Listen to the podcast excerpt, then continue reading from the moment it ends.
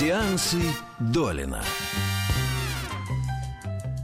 Здравствуйте, Антон Долин. Антон Долин. Добрый вечер. Нет, Добрый не, не вечер. здравствуйте, а Да, добрый вечер. Добрый, добрый. Вы, Антон, Привет. скажите, вы состоите в каком-нибудь профсоюзе? Э, страшный вопрос. Ну почему? Нет, я не член профсоюза. Мне кажется, никакого. Ну, вам профсоюзы близки? Очень. Все, этого Это достаточно. хорошо, Да, Шорох. Ты видишь, еще один плюс в копилку Да. нашего Ну, это сейчас шоу. не обращаем внимания. Мы слушаем тебя, Антон. Я, кстати, посмотрела «Отель Будапешт». Ну, тебе понравилось? Ну, Мне так, э, звуки. милое фуфло, вот и все. Ну, конечно, это как так и все это. Ну, почему там только этот э, Ральф э, Файнс, просто он какой-то невероятно смешной, крутой. и Ну, он очень хороший. чудесный, конечно. Там все чудесное, только Всё непонятно чудесно, зачем. да. Ну. Именно так, да. Все чудесно, но непонятно зачем. Э, э, Извини, сбила тебя. Все в порядке. Меня подис- подисбей. Значит, э, друзья, сегодня у нас э, большое событие. Вышел один из самых прекрасных фильмов этого года. То есть, по-моему, он э, вот в, в такой какой-то псевдонаучной категории, там, лучше, хуже, может быть, это не лучший фильм года, год только начался, не знаю, но Ну, ждали, в, в да? категории какой-то прекрасности и волшебности, мне кажется, он точно может быть Господи, на первом что месте. это? Это фильм Джима Джармуша А, «Выживут только любовники». Да, Only Lovers Left Alive. Alive. Конечно, мне кажется, что название, ну, как бы и красиво, но все-таки не точно. Мгм, Они не любовники, они влюбленные. Мгм. а, Потому что они вообще-то женаты, причем трижды. мгм. Главные герои зовут их Адам и Ева, что уже говорит о том, что они довольно давно вместе. а, И они вампиры. А поэтому они бессмертны, поэтому они много раз женились, э, и они очень давно вместе, но не совсем вместе, потому что он живет, ну, на сегодняшний день. Мы видим, как они сейчас проводят время. Он живет в Детройте, она живет в Танжере. Они разговаривают э, по специальному скайпу, изобретенному этим Адамом, потому что Адам гений техники и великий музыкант. Э, Когда-то он написал адажу для знаменитого струнного квартета Шуберт и подарил Шуберту. Он достаточно человек щедрый. Также он вы- выпивал с Байроном, э, и он там много рассказывает о там э, дружил с Коперником э, и так далее и тому подобное. Адам живет вечно, э, он играет на гитаре, когда-то играл на лютне, на скрипке. Э, Ева, она, наоборот, любит книги, она библиофил. У нее редчайшие издания поэзии, прозы на всех языках, на которых она читает. Она живет в Танжере и общается со своим близким другом, э, стариком, ходящим на костылях, который на самом деле, э, она называет его просто Кит, но это Кристофер Марлоу, тот самый человек, который, конечно, был вампиром, конечно, не был убит в 16 веке, а до сих пор жив-здоров, э, э, и написал, разумеется, все драмы того, кого мы знаем как Шекспира, и А. кого Джармуш называет попросту безграмотным зомби. Вампиры нас, людей, называют зомби. Себя они вампирами не называют. Они, собственно, и кровь человеческую давно не пьют, а только специальную, сделанную в лаборатории, потому что они брезгуют людьми и боятся заразиться. И, в общем-то, можно их понять. Ну, по-моему, это настолько уже прекрасно, даже то, что я изложил, что понятно, что этому фильму не нужен там так называемый сюжет, э, какая-то логика такая, кроме внутренней поэтической атмосферной логики, которой у Джармуша всегда хватает. Там, э, э, Там есть зло. конечно, зло это люди, человечество это зло. Э, Потому что оно э, мерзкое, алчное, жадное, тупое и э, постоянно думает только о том, как набить свои животы или головы какой-то ерундой, и к истинной любви и к настоящим чувствам, к пониманию прекрасного почти что не способно. Как только из ряда зомби выдается кто-то, кто, ну как там говорит Адам одному из своих друзей немногочисленных людей, говорит for a zombie you all right. Как бы для зомби ты ничего. Ничего так. Как только кто-то ничего появляется, какой-нибудь там Эйнштейн или тот же Коперник, э, тут же его быстренько высмеивают или сжигают на костре, или куда-нибудь ссылают, или э, заставляют спиться. В общем, это, не, это всегда ненадолго. Вот. И, э, конечно, это фильм, можно назвать его вампирским фильмом, можно назвать это в каком-то смысле фильмом о зомби-апокалипсисе, который, как выясняется, мы переживаем последние много тысяч лет, и в нем просто живем. Да-да-да. Э, Вот. А можно считать, как и мне эта версия больше всего нравится, просто фильмом о любви. Как фильм о любви выживет только любовник, ужасно необычная штука. Потому что эм, попробую объяснить. Вообще любовь это же, ну, мы знаем, что большая часть там, песен, фильмов и там, картин и так далее, симфоний, все, все о любви. Но любовь это всегда конфликт. Это конфликт э, двух существ друг друга любящих. Э, это конфликт их с миром, который мешает им воссоединиться по тем или иным причинам. Там какие-нибудь Монтеки Капулетти или еще Мгм, что-нибудь. мгм. Или это адюльтерат, или это измена. Вот э, Джармуш впервые, по-моему, в истории сделал произведение, даже не хочется как-то это опошлять, его называя его фильмом, о вечной любви. Что такое вечная любовь? Нам же кажется, что ну, некая там моногамия, это всегда дико тоскливо, скучно, не о чем делать.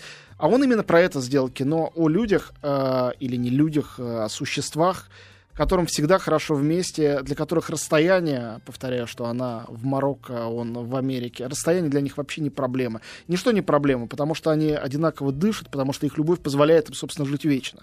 Это прекрасная, э, поэтичная, очень ироничная при этом, невероятно грустная при этом картина. С э, блестящим финалом, на который я не хочу намекать, даже рассказывать, Да. чтобы не портить удовольствие. Э, изумительно снятая только ночью. Там все действие происходит ночью, потому что днем вампиры спят, и мы не видим, что происходит днем, мы не знаем, нам неинтересно. Э, сделано впервые для Джармуша на цифровое видео. Отсюда такая слегка плывущая, такая романтическая совершенно картинка. Вот нет этой его э, отчетливости, которая, не- которая обычно в его картинах, э, обычно эти картины отличает. И другой оператор новый, Юрий Клесо, некий француз, я его не знаю. Музыку э, написал сам Джармуш вместе с голландским лютнистом Йозефом Ван Виссемом.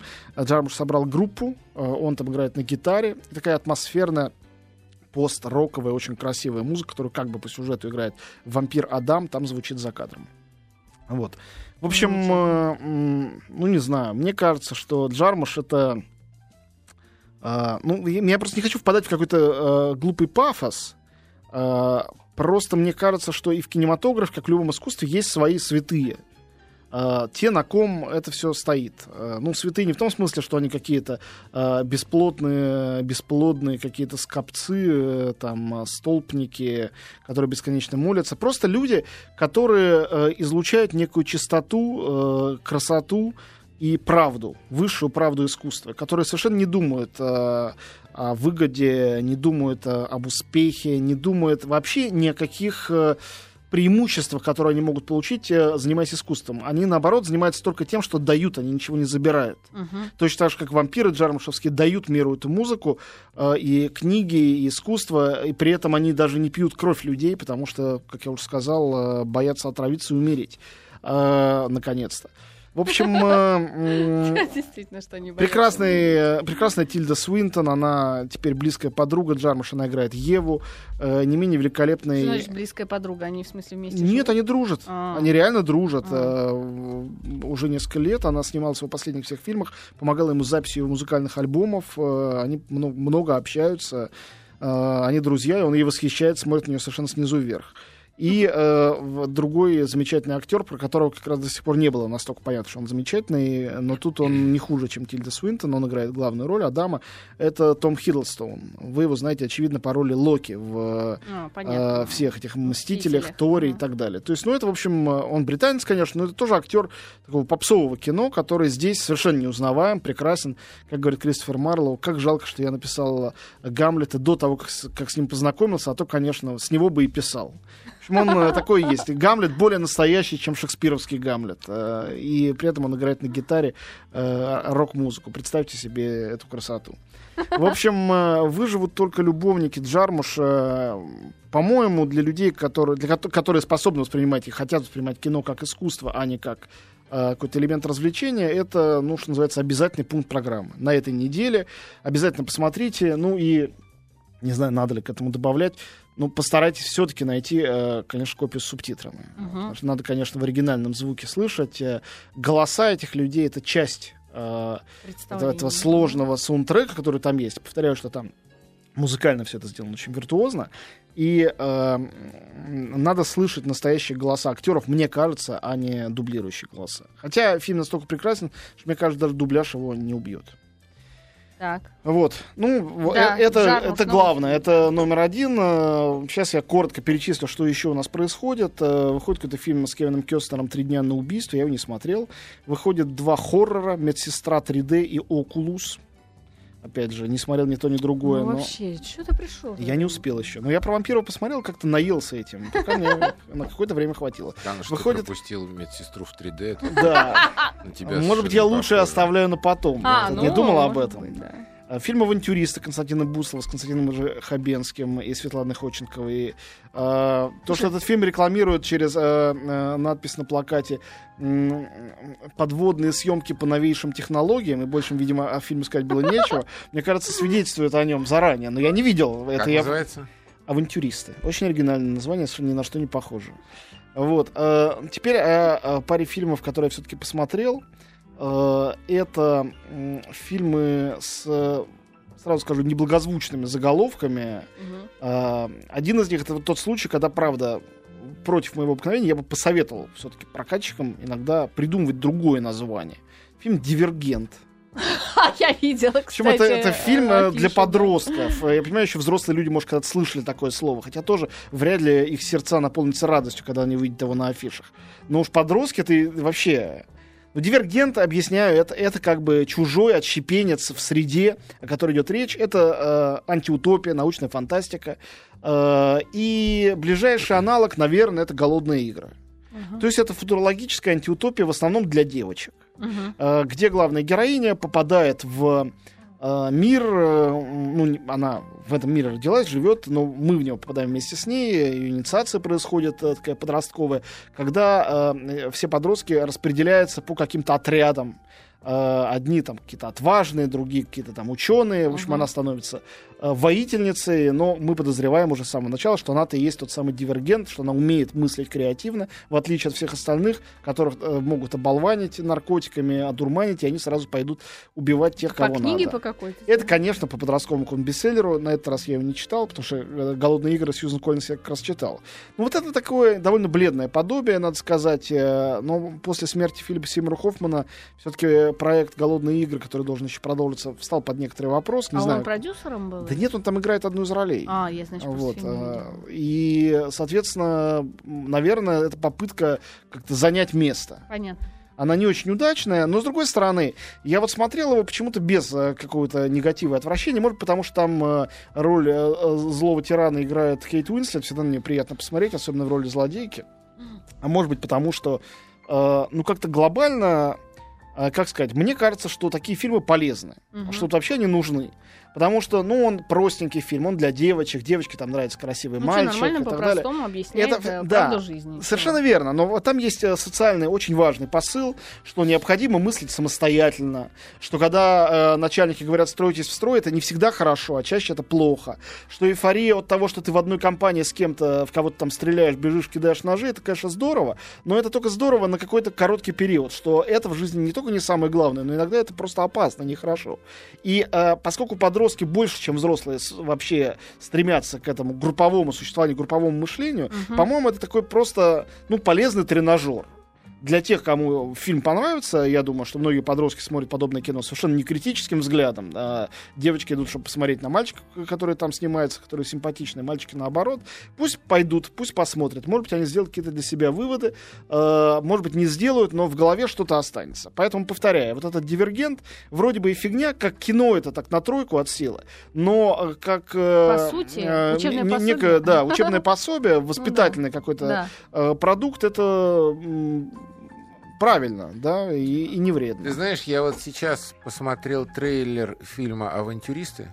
Так, расскажи, о чем он и чем он хорош. А, действительно, совершенно уникальные подводные съемки. То есть ты даже по трейлеру их уникально А, смог Да, оценить. да, да. И я могу а, объяснить уникальность этих подводных съемок. Действительно, а, уникальность заключается в том, ну, как я понял по короткому двухминутному трейлеру, уникальность заключается в том, что эти съемки сделаны под водой. Да. То есть обычно, ты хочешь Ну, сказать... обычно как ты собираешься снимать под водой? А тут они, типа, взяли и сняли. Берешь как бы, засовываешь полиэтиленовый пакет, Вот. завязываешь еще. В основе сюжета любовный треугольник. Ну, Это тоже хорошо. да, О, необычно. тоже свежий такой ход, да? Ну ладно, не будем глумиться, это это же мы не видели, может быть, фи- фильм прекрасный, но просто мне понятно. действительно... Трейлер замечательный. Ну вот уже кое-что. Хорошие цвета. Значит, еще один фильм выходит на этой неделе, который мне э, показался очень милым. Вот это случай совершенно непретенциозного, непритязательного маленького фильма, который я хочу от души похвалить. Ну, конечно, рядом там с каким-нибудь Джармушем это все мелочевка. Мгм. Ну вот приятно. Называется, у него он получил чудовищное название э, по-русски, называется «Гангста Love». Гангста написано русскими буквами, love английскими. Э, О чем думали прокатчики, я не знаю, это не могу залезть в голову, чтобы это понять. Вот. э, Ну, оригинальное название не очень переводимо, называется Rob the Mob. Mob это как бы вот бандиты. Ну, наверное, можно назвать типа, типа грабь награбленное. Нормально было бы Ну название совершенно. Ну, Я не думаю, что у кого-то из зрителей есть... Награбленное. Ну да, много там букв, действительно. Rob the Mob меньше. Совсем с ума сошел. В общем, это фильм э, по мотивам реальных событий. Вот представьте себе, вы же см- смотрели все фильмы, там «Настоящая любовь» э, э, Тони Скотта, э, «Криминальное чтиво» Квентина Тарантино, Мгм. э, «Настоящие», э, эти самые «Прирожденные убийцы» Оливера Стоуна. Они все по сценариям Тарантино, все похожи, везде есть похожий сюжет. То есть есть он и она, которые вне как бы закона существуют, они при этом обаятельны по-своему. Это вот герои э, Тима Рота и Аманды Пламер, эти Хани Банни и Пампкин Мгм. в «Криминальном чтиве».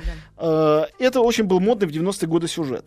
Так вот, «Гангста Лав», это так называемый, это фильм, сделанный сейчас режиссером Рэймондом Де Филитто, я совершенно его не знаю, впервые увидел, э, сделанный по мотивам событий 90-х годов, тех самых времен, когда вот Тарантино это писал. А. По мотивам реальных событий. И в этих реальных событиях действительно он и она, действительно вот такие дико смешные м, странные ребята, которые он выпустился из тюрьмы только что, отсидел за какую-то мелочев- мелочевку, они друг друга любят от души, искренне, очень хорошо вместе, но у них, конечно, проблемы с деньгами. И э, в какой-то момент э, вот этот главный герой, он попадает на судебный процесс э, над кем-то из членов мафии. А там они открытые в Америке. Может просто пройти, если есть свободное место в зале, сесть послушать. И он слышит, как рассказывают какие-то вещи и мотает на ус. Он узнает э, адрес клуба мафии, там Так. рассказывает, что там происходило, и слышит от одного из громил, который дает показания, что э, там оружие в этом э, клубе мафии запрещено. Он приходит туда с автоматом говорит, так, бумажники на стол, карманы вывернули, Кошмар. и там, там все эти мафиози крутые, держащие весь Нью-Йорк в кармане. А он, значит, э, ну, поскольку у них нет оружия, ничего нет, а у него автомат, он стреляет, и явно у него э, практически неконтролируемое это оружие в руках, сейчас может их всех перестрелять тоже, они, как люди вменяемые, отдают ему все деньги. Это реальная история. Класс. Потом он пошел во второй клуб, в третий. А кончилось тем, его, их, конечно, обоих пристрелили. Но перед этим они удачным образом сдали ФБР всех этих боссов мафии, э, которых, потому что они, кроме всего прочего, еще и нашли э, бумаги, подтверждающие, что они все принадлежат к мафии. Вот. И э, ФБР эту историю, как рассказывал мне сам э, м, актер, сыгравший главную роль, А, замечательный актер Майкл Питт. Мгм. Прекрасная его роль, э, и в кои веки комическая. Вот в отличие от ролей там Джимми. Дармоди, э, роли в этом самом... э, Мечтатель. Э, ну, мечтатель, само собой, я имею в виду роли в забавных играх. Он же играл бандита там много раз. Здесь он еще и забавный бандит. Ага. Э, и такой обаятельный. Он рассказывал, что э, вообще пытались, по реальным событиям, пытались узнать всю правду, как все было, но узнать было очень сложно, потому что мафия, естественно, молчит, а ФБР тоже молчит. Для них довольно стыдная история, что им помогли какие-то два дебила случайные, Которых которых они сами не, арестовали. не отследили. Там есть прекрасный момент, когда э, сидят э, и прослушивают, значит, прослушку какие-то суперагенты ФБР в фургончике, о чем говорят эти, значит, мафиозные боссы. Тут неожиданно раздается тарарам, выстрелы, крики, это ограбление, всем лежать, а теперь все снимаете штаны, они в ужасе, в шоке все это слушают, а потом наблюдают, как без штанов в белье, значит, эти боссы мафии выбегают на улицу и бессильно грозят кулаками уезжающим куда-то, значит, раздолбанному автомобилю этих двух героев. В общем, картина... г- Гангста Love. Гангста понятно. Love. Так, Э, значит, его играет Майкл Питт, а э, ее... э, Нина Арианда, по-моему, это она. Кто она, я не знаю. Она очень, хор- очень мне понравилась. Отличная актриса. И Энди Гарсия есть там в роли одного из э, мафиози. Но дело не в актерских работах, хотя они там в порядке. Дело в том, что это действительно классное, обаятельное, здорово придуманное кино. Как бы пустяк, но ужасно милый. Так что вот «Гангста Love» всем тоже от души рекомендую. Для развлечения, пожалуй, на этой неделе это лучшее патентованное кино. Спасибо, Антон Дольно. Ты придешь к нам через неделю? Обязательно. Хорошо, я просто читала в Фейсбуке какую-то у тебя ярую рецензию по поводу фильма а, по- с поездом что-то. Скорый Москва-Россия. На Москва. следующей неделе. Ждите. Хорошо.